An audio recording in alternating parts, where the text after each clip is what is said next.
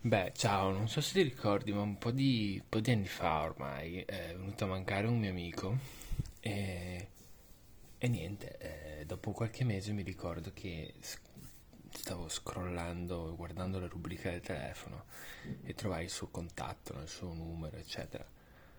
E mi fermai e dissi, ok, Beh, ovviamente l'ho tenuto, cioè, per carità. Però una parte di me disse, allora, can- cancelliamo perché tanto non mi servirà mai più, oppure lo tengo perché ci mancherebbe altro se fa brutto, no? Cestinare quella voce, no?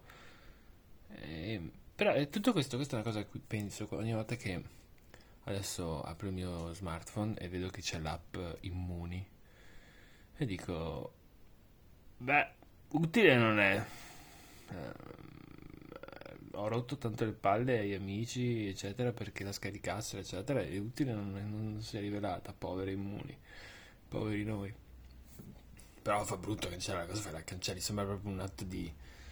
Poi eh, sarebbe un gioco col destino, un, come dire, un, un rischio che non- par- la parte scaramantica di me non, non mi farebbe mai prendere. Sono sicuro che se cancello Immuni, il giorno dopo un- uno sconosciuto mi tossisce eh, in faccia mi prendo la variante veneta eh, e sono all'inizio di una nuova epidemia. Sono sicuro che succede. Quindi, per questo motivo non lo cancello. Però, questo è il motivo anche per cui ogni volta che la guardo una parte di me diventa un po' triste. Eh, eh, buona Pasqua, ciao.